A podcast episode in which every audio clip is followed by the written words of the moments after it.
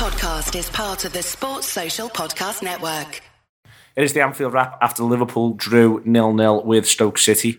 I've got Charlotte Campbell, Paul Johnson and Steve Graves with me for the next hour or so. We're going to talk about that game. We're going to talk about Steve Gerrard going to Rangers. And we're also going to have a chat, obviously, about the European Cup semi-final second leg against Roma. Steve, it's 2 points dropped. Yes, it's 2 points dropped, but the implications of the defeat was so much greater than the difference between the 1 and the 3 points, which almost always isn't the case. I'd always, you know, it literally is three times better than a draw or a win. But on this occasion, while it is, 2 points dropped, it just comes out in the wash as not too bad a result. I mean, it just leaves you needing to beat Brighton, and we'll beat Brighton, and that'll be fine.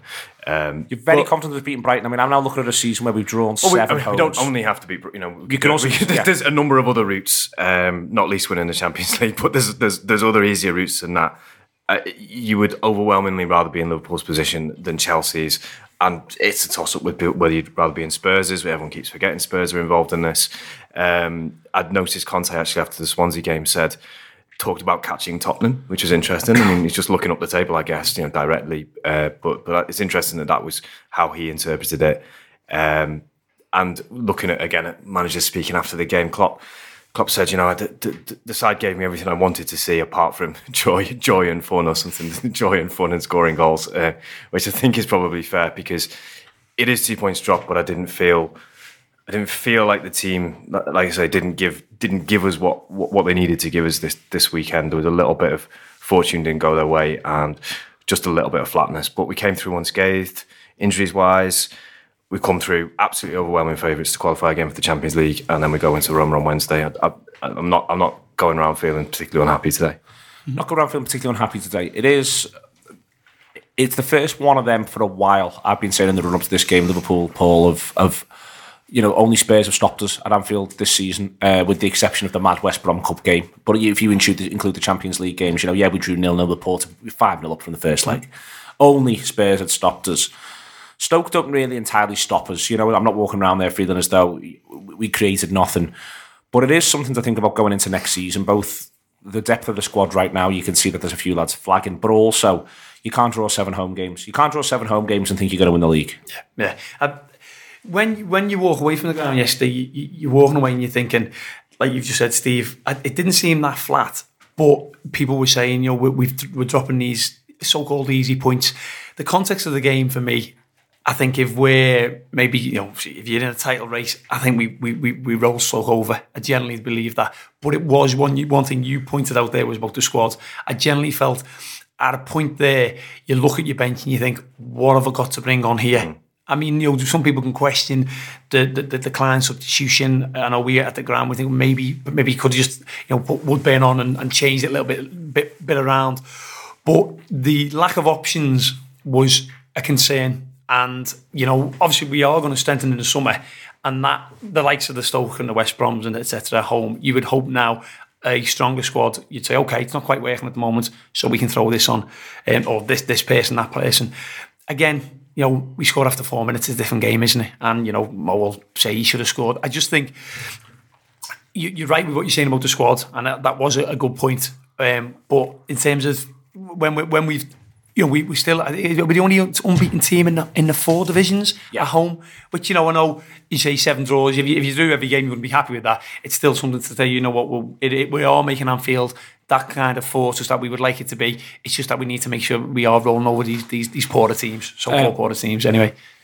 Paul mentions the chances there, Charlotte. It is worth dwelling on. You know, Salah can score. You can open the scoring. Alexander-Arnold, I think, misses a really, really good chance that we're maybe not focusing on because we all love Trent and want to see him do really well, but he'll be in the dressing. He'll have got home last night and that's what he'll have been dwelling on.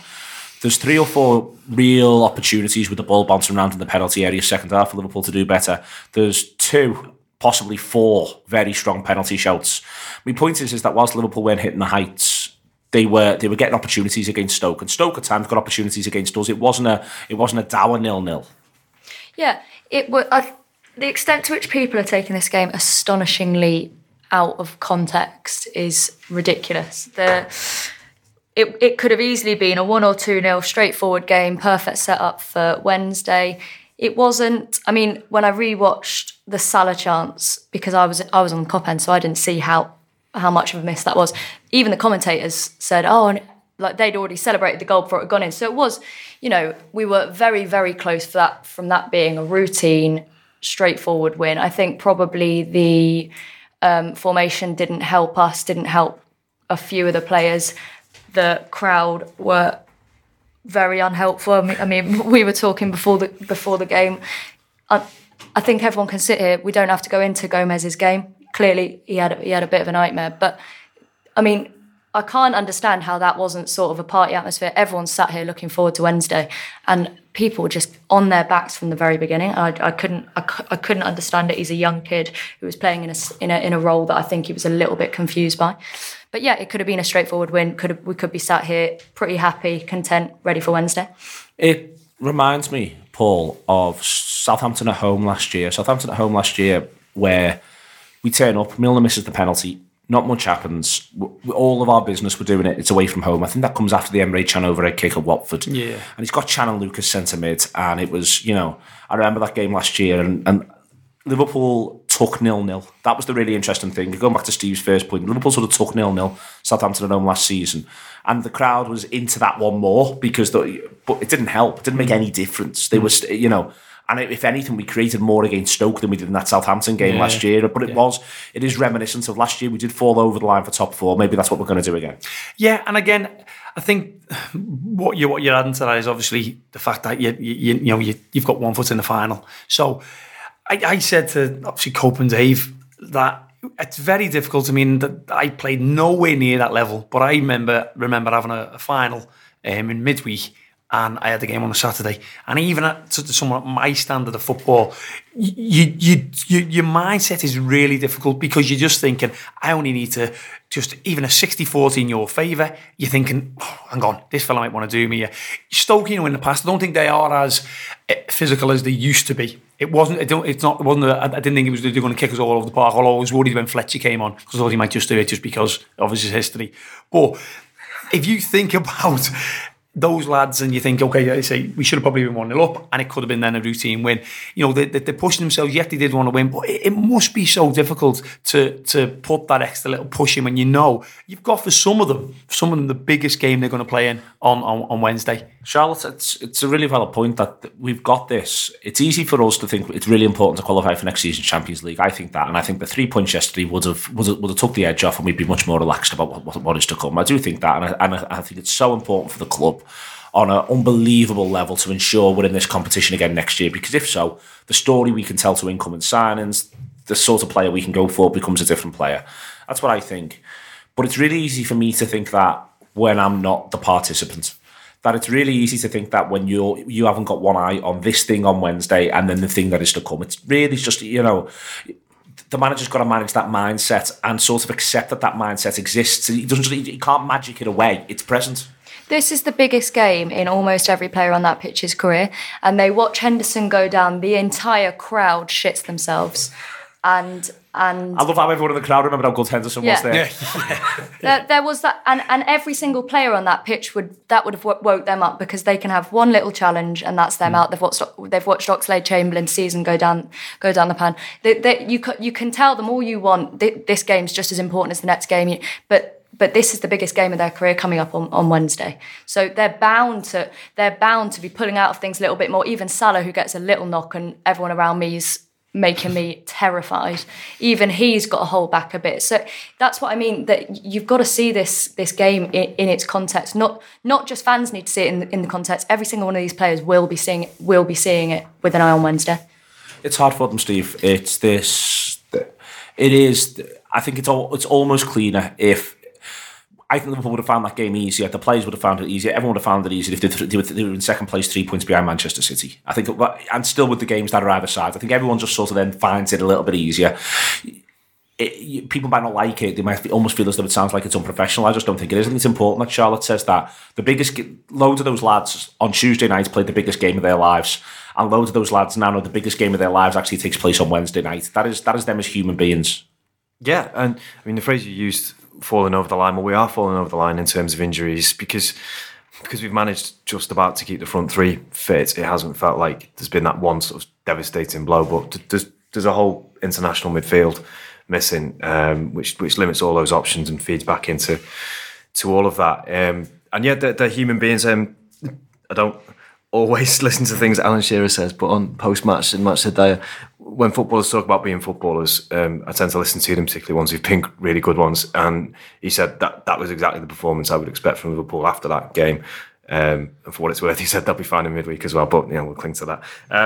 I think you can't imagine it, and you can't imagine what it's like to be one of those players who, out of necessity, has to be playing, because if you're, say you are Jordan Henderson, there's no way Jordan Henderson would have played this game if Emre Can had been fit, for example, or if Emre Can had been the man in possession of the number 6 shirt, it would have the other way around. But whoever's going to play on Wednesday as Liverpool's probably most important midfielder wouldn't have been playing in this game, but had to be pressed into service against the side. I thought they were quite physical. I mean, Juve for some reason decided to kick Moreno quite a lot. I don't know if he read it wrong somehow, but felt like so I was kind of fine with that. Sorry, felt like someone had given him a pass. Yeah.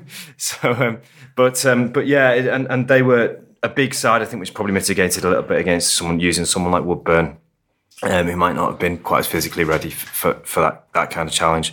Yeah, it's really hard. It's really hard to get in that mindset. I think psychologically, the nature of the chance early on didn't do us any favours unless you score it, because the one thing you do if you're the Stoke defence, midfield, everyone in that Stoke team, when that happens, is that does not happen again. Mm. That was the kind of thing that, if it happens on 70, you're not so surprised. But to get to go clean through so early on, spotted really well by Henderson, really good ball, and I think Butland is absolutely all over the place. He's in two minds. I think he could come. I think it was his. It was his ball, and then he backs off. Salah's in his mind.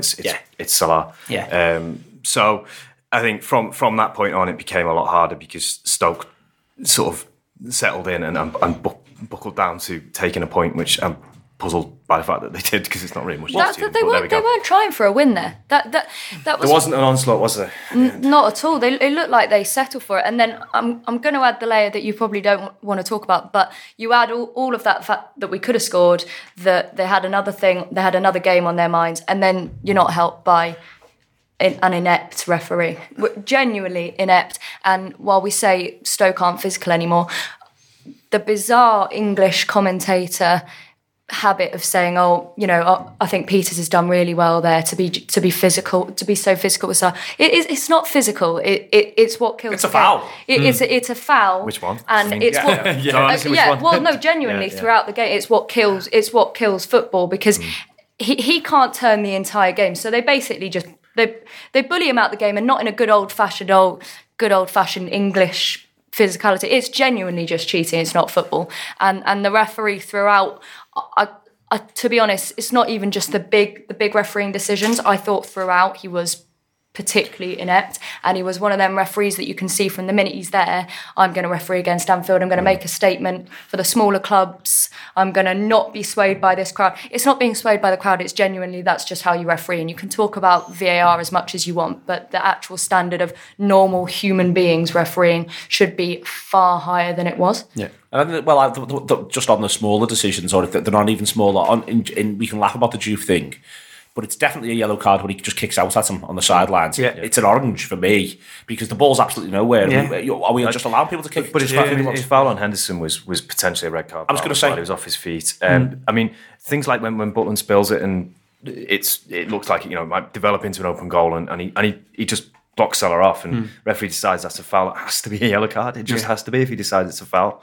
Yeah. It was baffling, and he wasn't helped by his assistant for the the most obvious penalty, I guess. But I said at the match, Steve, and I know obviously we could probably do 3 shows on just refereeing, and you don't want to bore people, but it's the inconsistencies, isn't it? We were all there for the Tottenham game, and you've got a liner there who genuinely believes he's God of referees. He literally is getting involved in absolutely everything, disallowing goals, giving penalties, not giving penalties. And then you get one yesterday who should blatantly see a blatant handball and does nothing. And that's the frustrating thing. And we sit here and I know it. Listen, it's a tough job, and loads has been said about it. But you just, what is it they keep saying, don't they? Again, people have said it. Oh, they equal themselves out. Brighton, we're going to get about 10 penalties because generally, if it's going to equal itself out, God help Brighton, you know what I mean? Because it is baffling how we do seem to be getting, you know, the rough end of these decisions. And to add to that, without making a discussion about VAR, the thing that VAR won't solve is the fact that in that game, I'd say we played about 30 minutes of football, because Stoke, in that first 15 minutes of the second half where we could have built momentum, Stoke kicked us out of the game, cheated their way out of the game. We played about 2 minutes of football in the first 15 minutes. VAR will not solve that. In fact, it will make it worse. Unless you come up with some American-style sort of basketball stop clock, there's just not enough football being played, and there's not enough referees prioritising football over trying to help the little teams out and trying to not make their own judgments on what's football. I think firstly, you could introduce that stop clock system. It's not like it'd be impossible, I suppose, or it would be a big change to all of our afternoons and routines, because we wouldn't get into about 7:30. I've been saying it for ages, though, Steve. You know, I know. I'm obviously sorry to interrupt you, but you know, I think if you actually take the, you know, matches, isn't it something like it's 65 minutes? The highest one last season was 65 minutes. Why don't you make it 65 minutes? So it's 70, 35, or you know, I suppose as a step towards that, you a little bit like overrates in cricket. One of the referees' KPIs, if I can use that word, becomes how much the ball is in play, and maybe that should be 73. Or someone clever will work that out, and it'll be a set, and they'll be judged against how much actual football gets played. Maybe they are, I don't know. But you know, bring in, I don't know, fines, demotions, don't get big games. If only 63 minutes or whatever exactly is played, maybe that's a way. Or maybe it's maybe it's the clubs that you put it on as well. Again, fines or whatever you look to bring in. But I completely agree. It is, you know, it was laughable at times, and Stoke, I suppose you can't blame them. They're playing within the rules and the setup that we've got at the minute. But it just didn't. Yeah, it didn't feel great. On the Stoke thing, I actually thought they had a bit of a go first 20, 25. I think they were trying to disrupt us. They were trying to play in little pockets, little moments. But I actually thought they had a bit of a go in terms of two up front. There was one point where they had 6 or 7 of theirs in our half, pressing us. They actually forced a couple of errors for it, and I thought, I got two things. I thought, one, bit of a pathway if you come into Anfield next year. I thought, you know, there's the Stoke, who are crap, are showing you that you can get at Liverpool and make the life a little bit awkward, and you can do the heads in, and I think that's no bad thing. But the second thing I thought, Paul, was it's because they need to win, and you touched on it before. The one thing that was going through my head all the way through, and it just shows how little I know, was last 15 they're going to have to come at us. Yeah. Last 15 they are, and I think the manager I think the manager's thinking the same thing. I think the manager's thinking, well, these need to win. Yeah. And the manager not unreasonably thinks there's going to be at least a 5-minute spell where at least 5 minutes, maybe more, where they are trying to kick our door down, and then we can maybe turn them around. I think that's one of the reasons why he does Clyne right wing, is he thinks, well, he's got a bit of pace, might be able to break. But it's crazy that there isn't that last 15 minutes of them having a go. It's what would he be saying? I mean, I'll be honest with you, I haven't read any comments that Lambert's made, but obviously he probably be made up. He's got a point at Anfield, but did he not think that that's not enough? You know, they're in the bottom three. They need 3 points. You'd think they would have a little go at some point. If we looking back at the Salah chance after 4 minutes, if you watch it again, I think it might be Joe Allen's got it in the middle. Peters, who's obviously of a back three, actually bombs on. He goes to goal because he's going to, which are you saying, Neil, for the first 10 minutes of it, they did seem to have a goal. So because he'd gone, he then got caught out because Allen then falls over and Henderson slips him in. Now, whether after that he just went, you know what, I don't go anywhere, and he just stuck in. But I again turned to the lads at the match and said, why are these not having a goal? Why are these almost just over the moon to be getting a point when you need so much more? And do you know what, lads? If you are saying, oh, we'll get a point because we're already down, well, just have a go. No one's going to look back at that if you're a Stoke fan and go, remember that point we got at Anfield when we were already relegated? If you'd have got to come out and gone at us, then maybe potentially, I know they're clinging on to it, have a go, lads, eh? He says post-match, it makes the last two games versus Crystal Palace at home and Swansea away, that bit's in brackets. Really interesting, and hopefully we get a favour somewhere else along the way. If we do, next week's game, you can probably double the capacity. And I think I had Stoke people on before the game, Steve, and one of the things that was being said to me, and someone who also watched Stoke go to Burnley said it as well, is that they don't have 90 minutes in them. And I just sort of wonder that Lambert knows, you know, you think about the subs that he makes, if he's almost just gone, well, we're shattered. If we're either going to get 1-0 up and hang on, we might get a mad second half break. But broadly speaking, if you know, we've just got to hang on for dear life because we're shattered. We can't run for 90 minutes. Yeah, I mean, Crouch being an obvious sort of example of that, and not the only one, but I mean, Shaqiri as well. You know, thought he was lively early, and then you don't really see anything of him. You know, as the game starts to wear on. Again, I think fitness and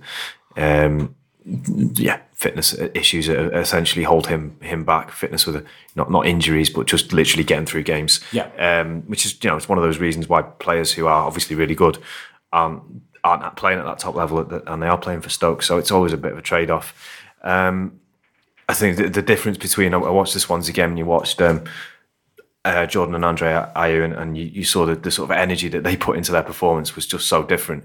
But ultimately, Swansea lost the game and Stoke drew the game. So I think Crouch, it's difficult because if you ask me going in, as if you make me Stoke manager next week, then I'm thinking I'm going to pick Crouch every week because he's so unique and he's got sort of oddly brilliant technique and really hard to deal with, and we've seen him be hard to deal with, and he's not like he's lost any pace really. He seems like pretty much the same player, but yeah. I think it holds them back so much at times. You see, particularly the few times, even when they get set pieces, they get sort of free kick halfway inside our box. He's still standing 25, 30 yards from goal to win the header, and then they just hope it's just a lottery, really. Then I think that they are really in need of massive change and overhaul if they do stay up somehow by hook or by crook. I think the Lambert thing, maybe they definitely sacked Mark Hughes too late. We all know that, and I think what you do when you do that is that he gets to come in as, I'm the consultant, I'm the firefighter, but this isn't on me really. This isn't. You know what it's about. He said in his post-match, if they'd have played like this, you know, back in October, he said, well, firstly, I wouldn't be here, and secondly, they wouldn't be in this. And he's a little bit, when you see a manager talking about they rather than us, I think that's understandably where he is. And I think if he feels the draw at Anfield, if he's maybe not at Stoke next season, things like that stand him in pretty good stead. Fair play to him, I suppose. It really isn't his fault. The same with that, players sometimes get to play in front of either a potential new suitor or get to play in front of put a certain performance, and you get the impression they are thinking to themselves, yeah, that's one that might help with the arm move. Bit. Yeah, yeah, it does happen in football. I think if you're him, you think, Stoke may go down, but I might stay up. And that would be, well, it wouldn't be unreasonable. Well, Lambert's which I always think is always badly characterised, but the idea of the roundabouts of the managers, and we all know the ones. Well, if you're Lambert, you're probably thinking there's an Alan Pardew shaped hole in that now, and I might be able to fill it and get that, and then I've got I know where I am, after the Premier League. And potentially a Sam Allardyce shaped hole, and at some point Roy Hodgson will be too old to surely.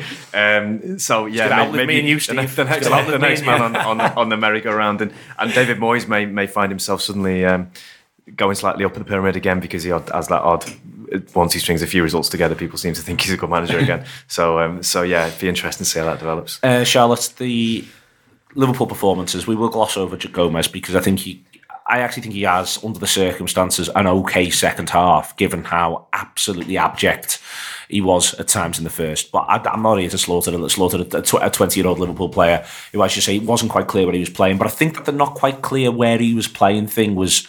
It was a bit of a problem for Trent as well. I'd argue it's a bit of a problem for Danny Ings. Is he meant to come in and just play like Mane, but in that sort of position that really doesn't have a name? Your left-hand side, sort of creative, expected to join the attack, expected to fill in the midfield. It's not a number 10. It's not a number 8. It's not a left wing. You know what I mean? I think there was a lot of players who were asked to do things that were just a little either beyond them or stuff that they're just not used to, or both. Yeah, I think... There was two things. Firstly, Gomez and Trent, without going on to Gomez, just in positionally, it looked like they were both very congested on that right, both sort of thinking they were playing fullback, but Trent also knowing he was meant to be playing in midfield. So I think it didn't work then. And also then the balls that they were playing were just coming from too deep, and it wasn't working. Klavan was determined to do this weird little Klavan dink that he thinks is his signature move. But again, it's not going into the final third. That was just going to midfield. So there were all these slightly nondescript balls going from deep into the midfield that were just not helpful. And then we didn't really have a midfield, so which I think Milner really helped with. He's who's probably my man of the match when he comes on. But I think that really helped. I don't think Gini's probably suited to playing where he was being asked to play, which was sort of a number six. I thought he was all right. I thought he had quite a good game, but I don't think it's his best position. And we're missing so many players that play in between the lines that Danny was being asked to play that, and it's not going to suit him. So I think you miss Mane and Oxlade a lot in that sort of game because there was just too much of a separation. It felt like that sort of flat two midfield was just not connecting at all to the forwards. So yeah, no, I thought I didn't. I know we were sort of hamstrung by who we had available, but I thought that formation didn't help us. There's a lot in sometimes what you miss, and I think you have to be careful that some players. Ings could well have been one of them. You know, you get a long injury layoff and they get better and better in mind, Paul. But that, for me, yesterday was an absolute crystal clear shout it from the rooftops about everything that Mane has been doing for us in the last few weeks and months. Yeah. And even when, at times, I think of Mane as a player, he can have a bad first touch.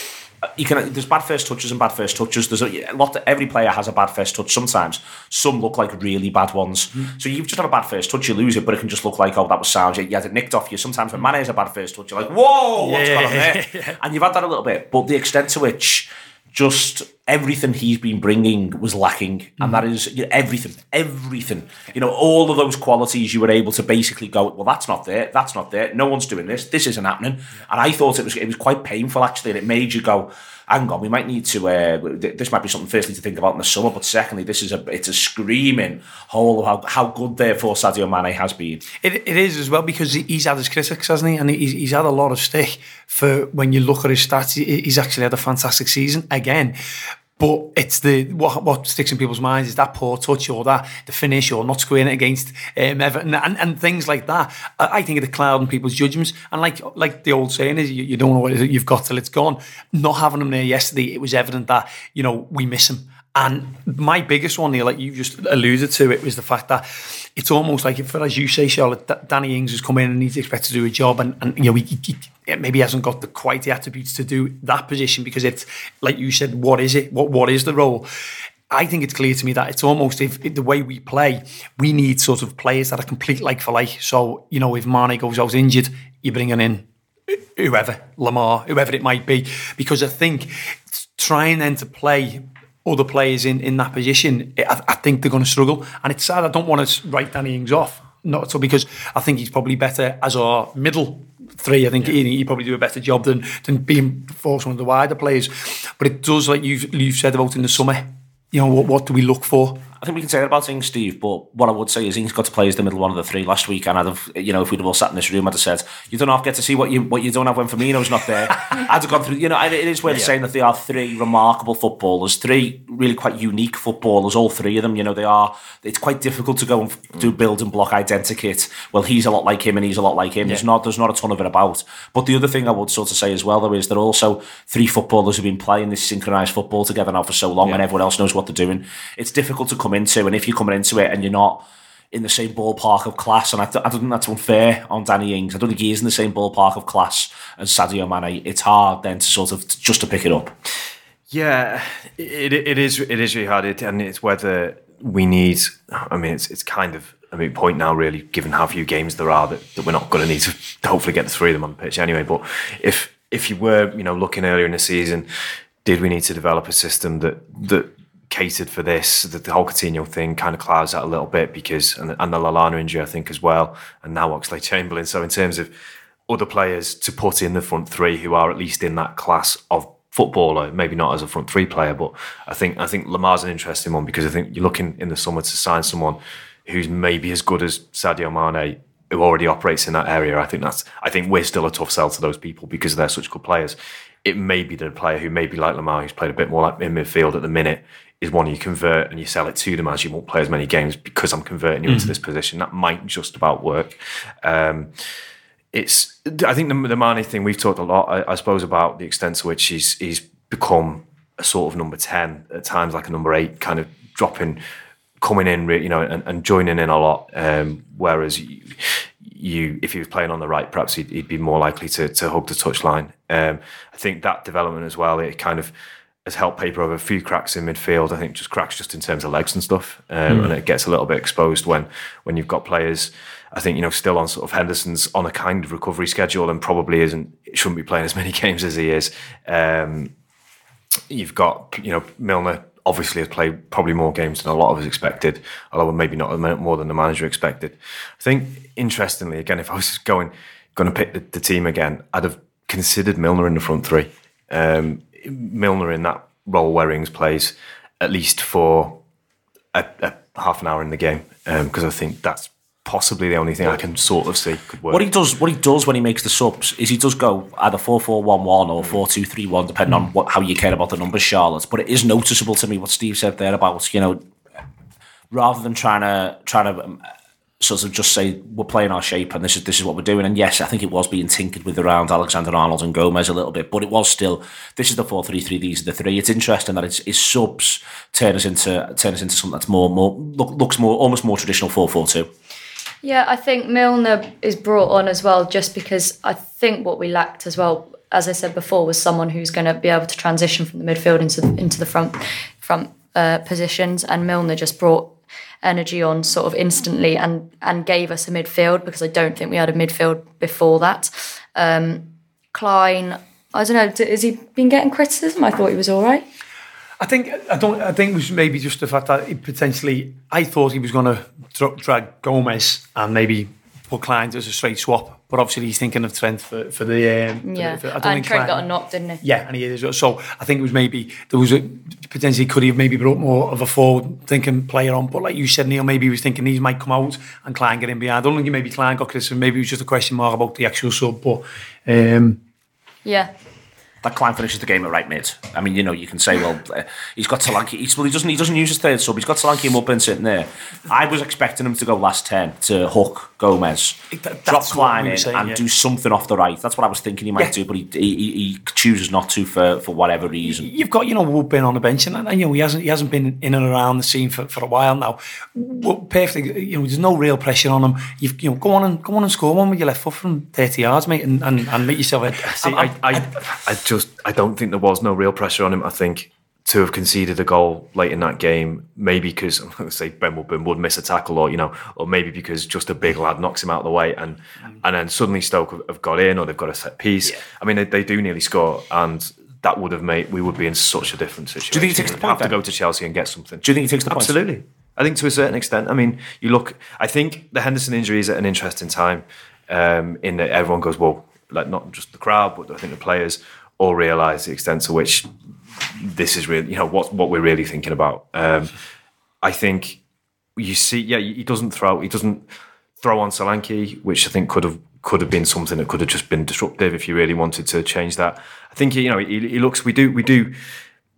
The highlights on match today went from 45 to 75 in one cut, and I think that kind of told the tale of it. Although we did come back from 75 onwards and have some opportunities and create some chances. I think he takes the point in the way that he takes the point at Everton, in that we might still win the game because we're well better than them, so let's keep playing football quite high up the pitch and making chances high up the pitch, but let's make sure nothing's happening at the other end. And I suppose from that point of view, it works out. The other thing that stood out to me as well was Moreno, Charlotte, in that he puts one fabulous ball in. But I've seen this happen to Liverpool left backs before. I think we would all agree that he did reasonably well in the first half of the season, if not even a little bit better than that.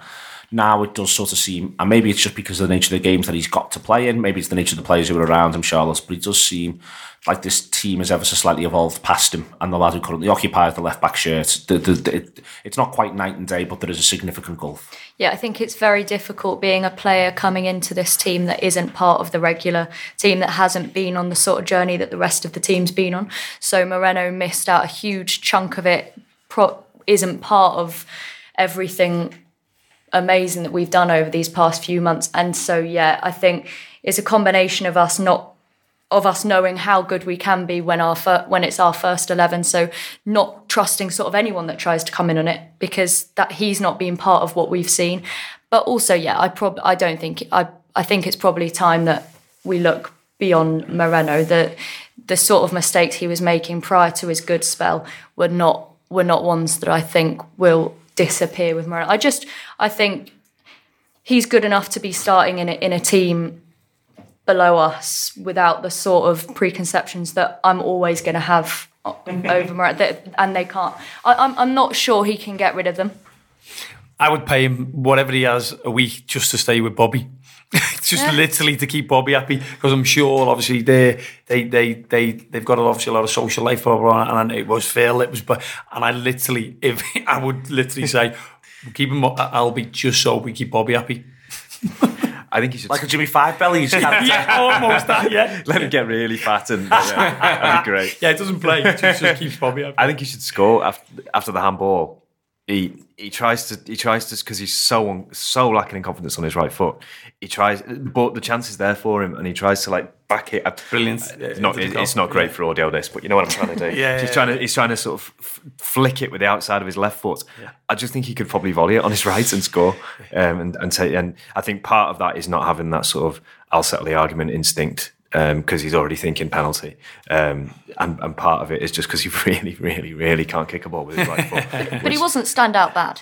No, he wasn't standout bad. No, I think it was one of his. Well, certainly better than when he was against West Brom. He was basically fine. Yeah, he was better than he was against West Brom. He was basically fine. I think it's really interesting to be able to talk about these players when you get to say, well, he did all right, but you can see the limitations, if you see what I mean. Whereas with Ings, I don't think Ings did do all right. Gomez, we touched upon, I do want to come back to it, but I don't think Gomez does do all right at all. Whereas with Moreno, if you sort of go and, well, he's played a 7 out of 10 there, he's done all right. And I think that's good for him. Yeah, no, it is. But you then are going, which is where he needs to move on. Exactly. I think to be more positive, and in similar vein, I thought Clavin did fine. And I think that if you're looking at the Champions League final, we're in Kiev and Lovren's taking a knock. I think of all of those kind of fringy players who you're not that, you know, lads who, if Robertson takes a knock, I'm not happy. But I think if we had to play Clavin in the Champions League final, I wouldn't feel like Clavin is sticking out like a sore thumb as not belonging in this company. I thought he did pretty well, and he seems to play quite well with Van Dijk. On the Gomez thing, and I don't want to, as I say, this is as much about, again, what you get to see when something else isn't there. I felt a bit sorry for Gomez when it wasn't going well for him. And people talk about the crowds. Trust me, what he was getting from the crowds was probably nothing in comparison to what he was getting from Henderson and Van Dijk. Van Dijk couldn't deal with him. I've seen Henderson earlier this season going bananas at Gomez on the pitch about the fact that why are you there when you should be 10 yards further up there? And we spend a lot of our time, and I think we have done all the way through the season, Paul, saying Gomez is doing well here at right back. And I wonder if this is one where, as a spectator of a football match, you might think that. If you're living that football match and you are Henderson, where you want to play a quick ball and that's where it should be, oh, he's not there, he's there. If you're Van Dijk, the same thing's happening, he's not there, he's there. You could well be going to your gaffer going, he's got to be brave and he's got to go 5-10 yards, and you understand why he isn't, because I think he is a centre-back. For me, it was a real, forget the quality of the performance almost, where I think he really struggles. For me, it's a real, your starting position's just all wrong. Yeah. Well, if you, and you know yourself, they're doing all these drills, they're playing this system all week in training, ready for the game. They probably know the team the day before or whatever it is, and they've got the people in a position. If he's being drilled to play in a certain way and then he's not doing it, and as you say, he's getting slaughtered by Henderson, that must be frustrating, because you mentioned it before about Moreno and Gomez. They're not in that system all the time. But if you train on it, and then he's not doing it, you can understand why he is getting, your captain saying to him and Van Dijk saying to him. From a crowd point of view, they probably don't get onto that, and it's more the bad port, the bad ball, or whatever he does wrong. You can understand why the players are on his back. Because if you're in a system and he's not doing what he should be doing, that he's told on the Friday or whatever, it must be frustrating. I mean, first half, he's the furthest player away from the manager, and I think it was Van Dijk and Henderson having to tell him all the time, get wider, get wider. I don't think he's helped by the fact that the club's current first choice right back is playing in midfield, but was also moving across to the right a lot. I mean, Alexander-Arnold, I think, you saw him joining Salah a lot. I think they wanted Salah to play on Peters because Peters is one of the worst players in the league.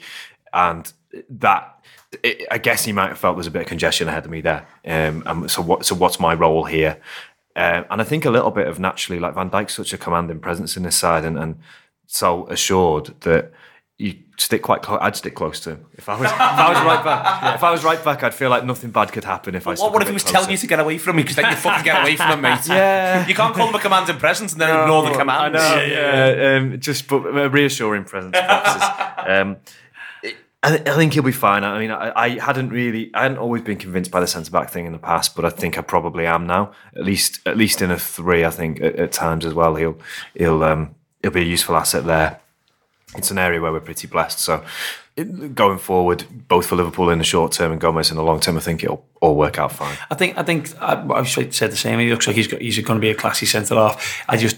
He's only young, so this is something that comes with it. It's just whether I've just got concerns about him at centre half, about his size, decision making. Well, decision making, size and physique. I think I'm not sure he's quite strong enough to deal with some of the real, with the Lukaku's and even the sort of Harry Kane's, players who are very physical and not afraid to use it. You don't know whether you've got that until you haven't got it and you suddenly struggle. He looked great in Spain. He looked great as a Spanish centre. He's the sort of player who, for instance, if he plays for, I don't want to just use Ilori as a comparison, but if he plays for Sporting Lisbon, he's currently started 33 games this season and he looks silky. And the Ilori thing's an interesting, just niggle that's in your mind about a player who doesn't just quite develop and kick on like that. So we'll see. We will indeed. Salah doesn't get his goal. Firmino works very, very hard. We've covered Ings and we've gone right the way through most of the side. Goalkeeper has a bit of a funny afternoon. Charlotte, it's an afternoon where it was actually a little bit of a reminder that it is actually quite hard to play in goal for Liverpool. In lots of ways, it's not quite hard to play in goal for other sides. Other sides, you stop things, you come for crosses, you punch them far away. We are not... we wanted to bring Stoke onto us because we thought they wanted to come onto us. So what we started to do was have it play out from the back. You've got a crowd who are getting a little bit edgy around you, and yet those players in front, Steve Kill, still say, "Go on, give us it 30 yards." Yeah, my worst thing in life, by the way, is the crowd when they go mental at him for hanging on to it for a couple more seconds. But I think probably today was more difficult for him, but just because of everything else we're discussing. But it was a strange defence. It was difficult to see who was playing in defence. Trent was sometimes there. Gomez, I didn't know what he was doing. Then we had a midfield that was sort of stuck in between two stools. So I think that I think it just made it more difficult for him. I don't think it was a particularly bad game. I'm still not 100% convinced on him. But any other business? I just since he's had his run of games, he's shown that he is a capable goalkeeper. Whether he's the answer, we don't know. I think just a couple of positives again. Steve. Yeah, I don't know why it's right, so Steve. Firstly, Nathaniel Clyne. Me and Steve are having a lovely afternoon. We're going to a beer festival and everything. So, he's up for it, isn't he? Look at him. Doesn't he look great? Nathaniel Clyne, while I don't think he's going to threaten Mane and Salah for sort of wide forward positions, looks pretty much fit and pretty much like a footballer. Starts at Chelsea, doesn't he? I think he starts at Chelsea. I think were to be that Robertson injury that would panic me, I think he probably plays left back in Kiev, for example, or in Rome, I suppose. We'll start there. Clavin, I've mentioned, and I guess Alexander-Arnold, it was a mixed day for him, but I think you saw that he could play in midfield in a pinch in his team, which we might well need. So there's three positives. Yeah, excellent. Good, solid positive work. Steven Gerrard, then. Let's move ourselves along. Steven Gerrard. Charlotte, Steven Gerrard's gone to Rangers. How do you feel about this? Do you know what? I'm not arsed. I don't feel as arsed as I should be. That it's a little topic that we're coming on to. Yeah, it's fine. I mean, I think it's a strange move from them and a strange move for him. I'm glad it stops the conversation about him from some strange fans about him being the next Liverpool. Wait till they win three in a row. yeah. Well, they're getting beat 3-0 at half time at the moment. By the way, myself. Yeah, I'm not that arsed, to be honest now. So maybe. Well, I think you're going to be, as Steve says, when they win 3 in a row and next September, Klopp's getting knocked out of the third round of the League Cup. Yeah. So you think that's not going to stop the conversation that I hate? It's not going to stop the conversation that you hate. No. It's not going to stop that conversation. But I mean, maybe I'm wrong. Maybe I'll be proven wrong. I think it's an unbelievable opportunity. I think when you you know, all right, they're not the club they want to be, and obviously they're probably a long way from being at that level. But he can go and get that experience of managing a team with the fan base, even if they haven't got the finances behind them at the moment, with the fan base and the passion. As you say, he could get a couple of wins. He could become this, you know, he could in theory become a Rangers legend over you know, course of half a season or something. And I just think then, you know, there would be no problem with him then stepping back when needed. I'm also with you, Charlotte. I don't think he's ready to our management. And why would he be when we've got Jurgen Klopp? Yeah. How do they feel about it? I think that. The one thing I think is, I think what he can do for Rangers, and I can understand why Rangers are going for him, in that he could probably convince a lot of bottom half Premier League players to go up there and be really, really good if you've got Steven Gerrard as manager. For me, it's a real. They've probably looked at the work he's done with the under-18s, the way he's carried himself and handled himself, which is not giving it the big one, which is being quite calm about it.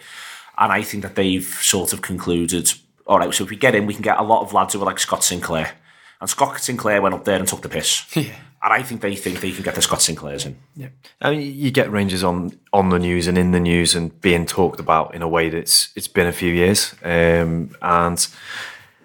yeah, it's gonna be interesting. I like things that like if they happen on Football Manager, you go, oh bloody hell! Like that's a, yeah. You know, like you'd be in a press conference. It's Rangers manager Steven Gerrard says, yeah. Well, fucking hell. Yeah. So it is like, yeah, fifth season Football Manager type stuff. And me and Steve once played a Football Manager game joint where Frank de Boer was Liverpool manager. He got sacked. They gave Steve the job, so Steve got the Liverpool job, and Frank de Boer went and took a job at Bradford Park Avenue. I remember that. and they never went anywhere or did anything. It wasn't like they were even in Division 3 or anything. It was like Frank de Boer had a breakdown. Genuinely, like he's had a complete breakdown, and we kept checking on him. Like he did 3 years at Bradford Park Avenue.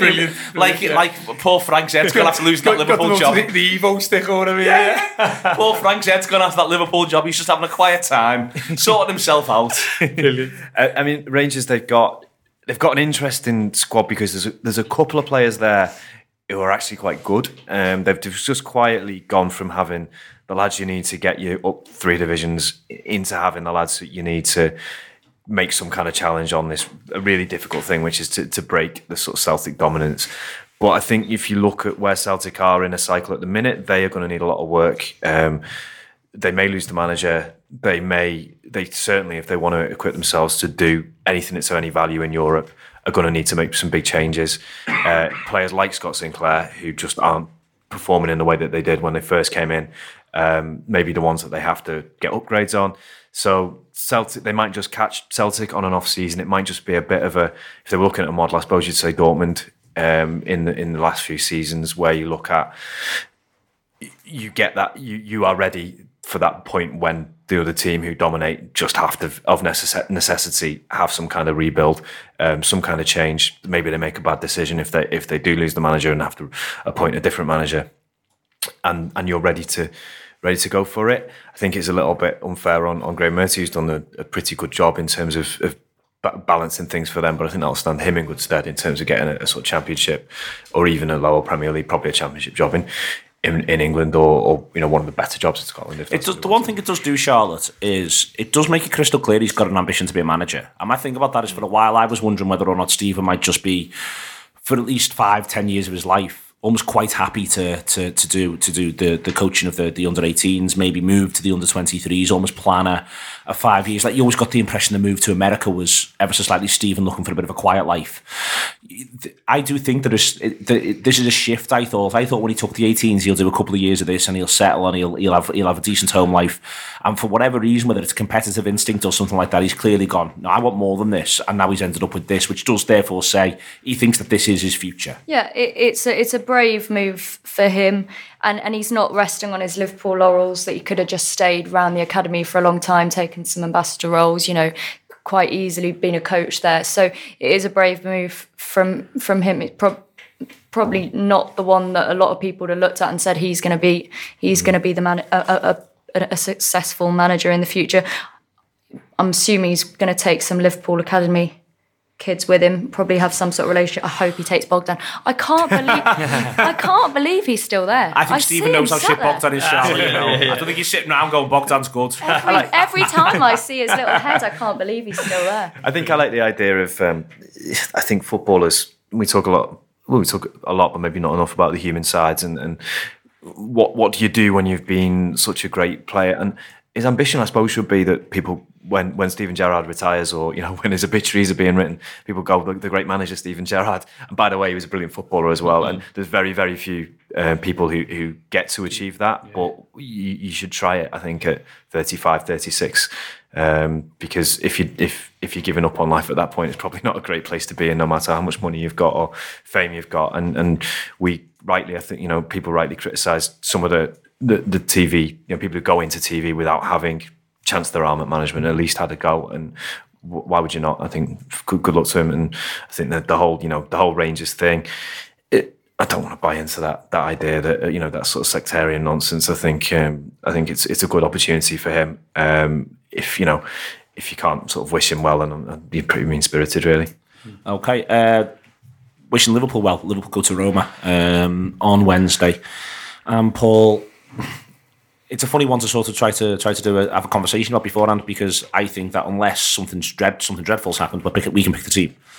Yeah, you know, the team is now in a situation where it picks itself. So we'll just do it very, very, very, very quickly. It'll be Karius in goal. It'll be Alexander-Arnold at right back. It will be Lovren and Virgil. It'll be Robertson at left back, Henderson, Milner, and Wijnaldum, and then the front three: Salah, Firmino, and Mane. That's it. I mean, the only worry, unless he decides to do something mad, hold Mane back. But the thing I was about to say was, my only worry about the entire enterprise is he hasn't got a sub. Mm-hmm. Is there isn't someone he can bring off the bench and everyone will go, right, okay, something's a bit different now. And I do wonder whether or not that'll be playing on his mind, whether or not he will think, I'd like a sub. Mm-hmm. Because the thing is that unless it's Nathaniel Clyne, you know, you're basically going through that going, well, unless it's Nathaniel Clyne because you want to go to three at the back or something like that, mm-hmm. It's very, very difficult to say what your sub is. Yeah. I think, as you say, the 11 rolls off the tongue, but barring any injuries or knocks, it was what we mentioned earlier, wasn't it, about how the front three are so fluid and are so good at what they do that there isn't anyone who we've got in our current squad who can do that job. So yeah, I think he knows that. I think we as fans know that. Probably the team know that. So it's a case of just doing that. I think Mane should be fine in terms of, you know, the rest of them yesterday, and it was all talk was that it was only a slight knock. So I think he will play him, Neil, as you say. I think he thinks. And I feel personally, sitting on this table, that the 11 we've got are good enough just to beat Roma. And then, I know, totally, hopefully we're not being overconfident, but I just think it will be a tough game. But if we can go there and keep it tight, maybe not concede early like we did against City, I think we'll score. The difference, Cope was mentioning that, Dave was mentioning that, James Richardson, the Italian football guy, was saying the difference between the Barcelona and the Liverpool games was that when Roma came back from the 4-1 defeat against Barcelona, Roma felt hard done by. There was a couple of lucky goals, a couple of deflections. Yeah. They had a few chances. Their lads, their fans, their team, they were battered. And okay, we should have been 5-0, it could have been more. For me, I'm not being overconfident. We know that, they know that. I think if we can go there and just play our normal game, we can go and we can come away victorious, as in on the night. You know, yeah, they might score, but if we can keep it tight, I'm sure we can score, and I'm sure we can progress. Yeah, if in the sort of school of doing what your opponent doesn't want you to do, then I think you have to pick your front three. I completely understand what you mean, Neil, and I think you have to go in. I think everything about this season, everything about this run, everything about what Klopp's tried to instill, the whole doubters and into-believers thing, he's not going to want to be a doubter at this point and go, what if we need X? What if we need Y? Yeah. I think there are ways you can change games with, say, someone like Solanke. I don't mean change games as in come back from 3-0 down to win a game. I mean, just if the tide of it slightly turning when, say they're 2-1 up, I think you could probably do something with Solanke that just allows you to an out ball and someone to hold it. Anything other than the worst case scenario doesn't call for a Mane or a Salah to come off the bench or something like that. And then the worst case scenario isn't something I want to countenance. I think we go out there, we look to score two goals early. I think because one makes, somehow to me, doesn't seem like it makes much of a massive difference because you can lose 4-1 and go out. So I think I really want two. I think two is at the point at which you've restored your advantage. Last week we were quite comfortably the better team. There's no, yeah. I'm not being overconfident, but I just think it was quite. I thought we were quite clearly the better team. I'm very confident we can go there again and win next week. And I'm comforted listening to the Anfield rap every time when older people tell me that having a 3-goal margin is great. It was surprising how quickly I got scared and came out of that thinking, we've got rid of two, but actually. Would I have taken 5-2 if it had gone in a different order and if we'd have gone 2-1, 2-2, 3-2, 4-2, 5-2? I think I'm without jinxing it, then I think we'll come out of Wednesday victorious over both legs and on that night. I think what strikes me is. Thinking about the semi-final is how much thinking they have to do. Mm-hmm. That's one of my main things. That they're, we can say that our manager's in a difficult position because of X, Y, and Z. Their manager has got to work out how on earth he ensures that doesn't happen again on the one hand. Shore them up, but also find a way to score 3 goals. Maybe acknowledge that I'll probably need 4. Make them more solid. Work out what on earth I'm doing with Daniel De Rossi, who's an important player for this team, but who really looked his age at times the other night. I thought Strootman didn't look mobile enough. The England was their best one, Paul. Their manager, he's going, well, I started with the 3, and then we looked well better with the 4. But if I play the 4, I'm not going to play 4-4-2, but we look better with 2 up front. Okay, mm-hmm. Let me... You know what I mean? He really is like stretching and ripping Rafa's blankets all over the place trying to solve this one. 100%. And that's exactly why every Liverpool fan, player and the whole club itself should be exactly... Not overconfident, I agree with you, Charlotte, but literally going into that game going, you've got to beat us, mate, by 3 goals. Without us, obviously, 3-0, or if we get 1, you've got to beat us. Looking at that game last week, I don't think they've got that in us. I don't think we've got that in us. I think we need to play with our heads. I think, the times when we've had the little wobbles where we've conceded 2 quick goals, 3 quick goals, etc. We haven't actually conceded 3 quickly. We conceded 2 against West Brom, Arsenal and Sevilla, and then he scored late on. So we've never conceded 3 quick goals. I don't want to concede 1 goal. I don't want to concede 2 quick goals. I think we need to play with our heads. I think, should they score, and it might be early, let's use your brains. You've probably they've got the experience that now from Man City. Yes, exactly. And, we've got to look back. I was saying to kids in school, obviously because kids like to argue, especially blues, and I was trying to be very professional with these pupils, but, they were coming in saying, they did this to Barcelona, and I said to them, if you said... Okay, we had a 3-goal advantage over City. Okay, the away goals make it a bit different. It's three goals at the end of the day. If you said to me, right, so City scored after 2 minutes, are you worried? Of course I are. Of course I am, sorry. They're probably one of the strongest attacking teams in the world at the moment. Look at the highlights from the first half. If you would do a highlight package, it's the goal, it's hitting the post, and it's the offside goal. So we although they had a lot of the ball and they had a lot of overhit balls, they actually didn't do that much. That's against a top quality attacking team. No, and I'm not trying to disrespect Roma at all, and I hope this works out, but I just don't see them having that quality. I think their quality is too concentrated. I mean, Dzeko is the worry, because I think Dzeko is a hat-trick type, he's a player who can score a hat-trick. Yeah. He scored 2 last night. But I think that gives you a focus. You can say, don't allow, I mean, I suppose you can say that about last week, don't allow him an opportunity, and maybe that is quite, in a way, a useful sort of cautionary note, is that you can't allow him opportunities because he is a lethal forward, but they haven't got enough elsewhere. I think, City had points all over the pitch, people who could hurt you. Roma shouldn't have enough. To testers like this, and the two that Roma got in a way will help Liverpool play with their heads, mm-hmm. because it's given them a caution. It doesn't mean that they've got this overconfidence. Even just the 1 might not have been enough. The 2 makes them nervous enough to know we've got to score. Firstly, we've got to score here, and secondly, let's keep it tight. Let's not lose our heads like we did in the last sort of couple of minutes. Yeah. Okay, excellent stuff. Prediction, Steve, for the night. On the night, Roma 0, Liverpool 2. Paul. 1-3. Charlotte. That was mine, yeah. 1-3. Excellent stuff indeed. Listen, Liverpool go, those lads, play the biggest game of their life last Tuesday. They've got the biggest game of their life this Wednesday. Yes, they should be beating Stoke. Yes, the Champions League place is looking a little iffier than it was. But this is people's lives we're talking about here. Liverpool are going to go to Roma and have the night of their lives to get themselves into the Champions League final, and then that becomes the biggest game of these lads' life. Sports Social Podcast Network.